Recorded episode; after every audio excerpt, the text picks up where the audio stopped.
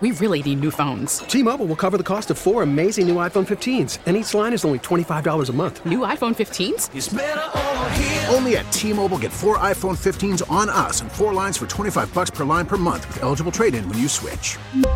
Minimum of 4 lines for $25 per line per month with auto pay discount using debit or bank account. $5 more per line without auto pay, plus taxes and fees. Phone fee at 24 monthly bill credits for all well qualified customers. Contact us before canceling account to continue bill credits or credit stop and balance on required finance agreement due. $35 per line connection charge applies. See T-Mobile.com. Hey, Rob Bradford here. I have set out on a mission with my good friends at FanDuel to prove what I have known for some time: baseball isn't boring.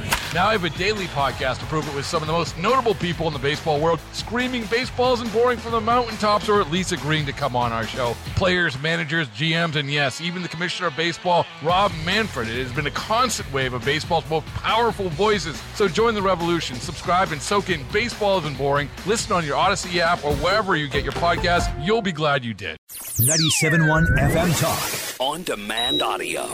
Carrie Ingram is with me right now. She is the director and the fellow of the American Center for Transforming Education at the Discovery Institute in Seattle, and wrote a piece about classrooms and some of the craziness that's going on in classrooms. Carrie, how are you? Welcome to the Midwest. Is it raining in Seattle right now?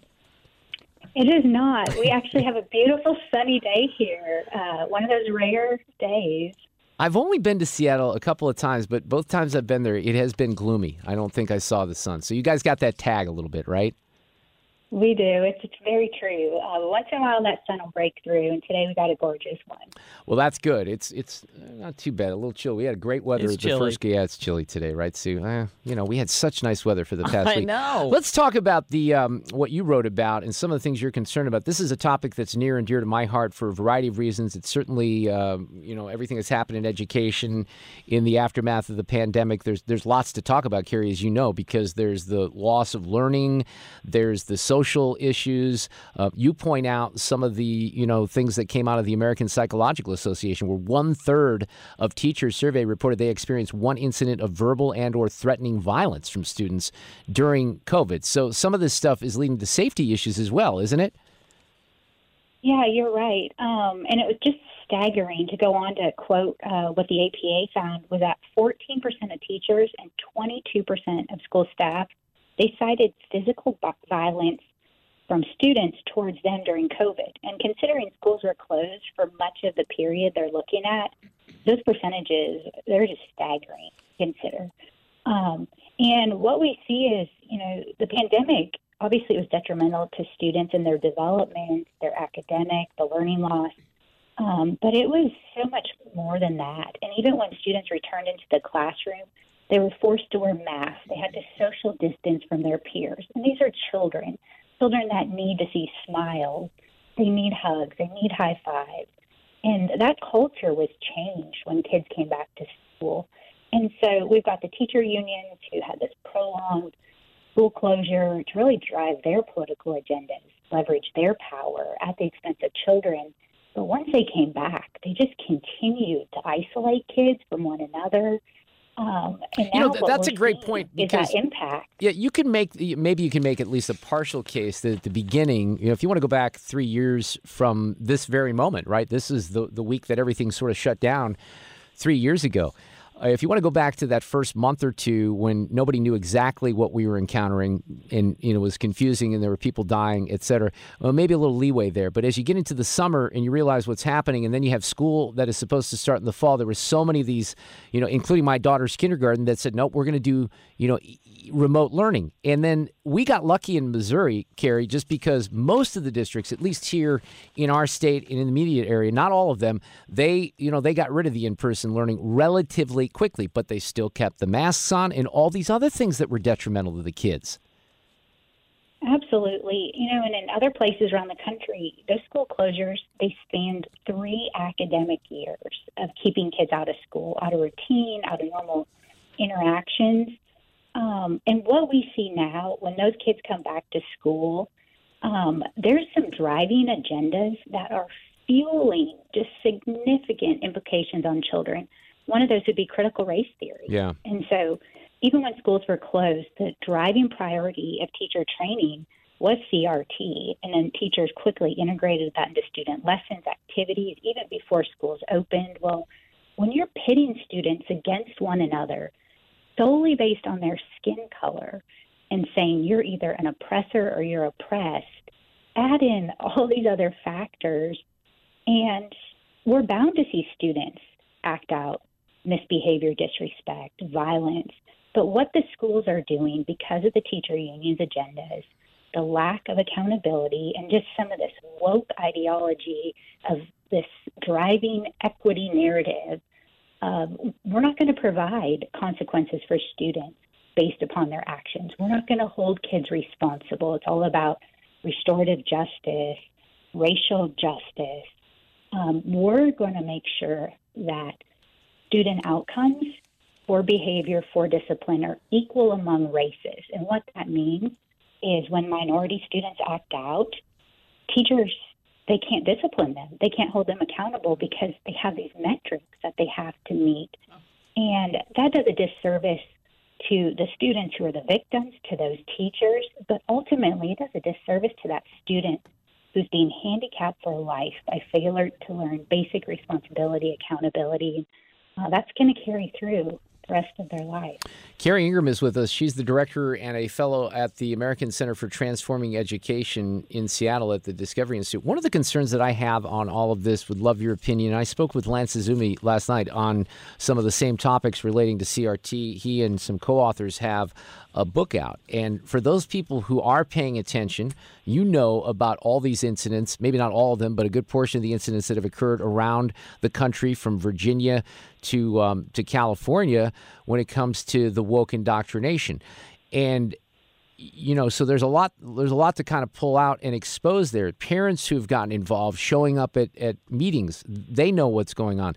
But for the most part, if we're being honest, a lot of that is inside baseball, because what the rest of America hears is what the legacy media wants to shell out. In other words, that what they're doing in Florida, Ron DeSantis, that's Jim Crow 2.0, right? He doesn't want to. Andrew Mitchell flat out just lied on NBC saying that DeSantis does not want to teach African-American history. It's actually against the law in Florida to not teach African-American history. It's required as part of the law, but it doesn't stop them from lying about this stuff. So the CRT issue in particular I find interesting, Carrie, just because they get to lie about this so much and say, oh, it's not there, nothing's happening, nothing to see here. And I think most people just buy it hook, line, and sinker.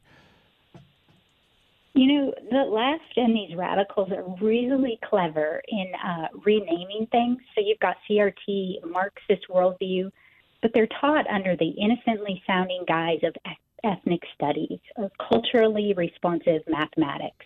You know, they're adjusting language to cover up truly what's the root of it, which is critical race theory in a Marxist worldview. The same thing's happening, you know, on academics. Kids aren't being held accountable there. We're taking away grades based upon the core academic subjects, and we're putting in all of this social emotional learning that's rooted in the CRT, in the Marxist. We're asking kids, and they're getting credit. They're getting academic points for saying, you know, well, how confident do you feel in your mathematic answers that you gave? You know, how do you feel about this? And so we're lowering the bar, inflating grades, truly at a disservice to kids. You know, the best gift we can give children is to provide equal opportunity for all students and ensure high standards, whether it's academic, discipline, respect, because that's going to set the course of their life. But this goal of equity, of providing, you know, no longer is it equal opportunity, but really forcing these uniform performance outcomes based upon skin color, it's hurting everybody. And we need more people to get informed, to speak up. And we need legislators, like what's happening in Florida, to take a stand. I'm really proud of the work that they're doing there. I am too, and we have some of that same work going on here in Missouri as well with Parents' Bill of Rights and some of the other issues that are very important related to CRT or even the trans issues in schools these days. So I don't know. You know, some people have made the case, and maybe I've even bought into this a little bit in the last year, that we've reached peak woke. Every time I think we've reached peak woke, where you have some people that are pushing back appropriately in the media, the Bill Maher's and some of the others that have, you know, come forward and taken some time to speak out about some of this, then I then I doubt myself and think, okay, there's still a big problem here because I don't think this has been exposed enough. And to some people, when it's exposed, they hear words like Marxism and they just write it off, right? And one of the questions I had for Lance last night is, wouldn't it be nice, and I don't know the answer to this, Carrie, what's the requirement for the teaching of communism and the horrors of communism over the last couple hundred years? I'd be curious about that type of curriculum, wouldn't you? Yeah, definitely. And, you know, that curriculum decision, those are all governed at the state level, so you're going to see quite the variety between states. But really, we just come back to we've got to teach kids the basics. We've got to teach them how to grow up to be responsible citizens. We need to teach them to have value for their country. And unfortunately, right now, our public schools are teaching students to hate our country. And we've got to prepare students in the basics, reading, writing, math, the ability to communicate effectively, to resolve conflict, to think critically. And these side agendas of our public school are doing such a detriment to our children. Yeah. Well, that's because nothing's more important than bringing up an anti-racist. That's the most important thing in America in 2023. Carrie, I appreciate the attention on this particular topic. Keep us posted, okay? You bet. Get more at 971talk.com. T-Mobile has invested billions to light up America's largest 5G network, from big cities to small towns, including right here in yours. And great coverage is just the beginning. Right now, families and small businesses can save up to 20% versus AT&T and Verizon when they switch. Visit your local T-Mobile store today.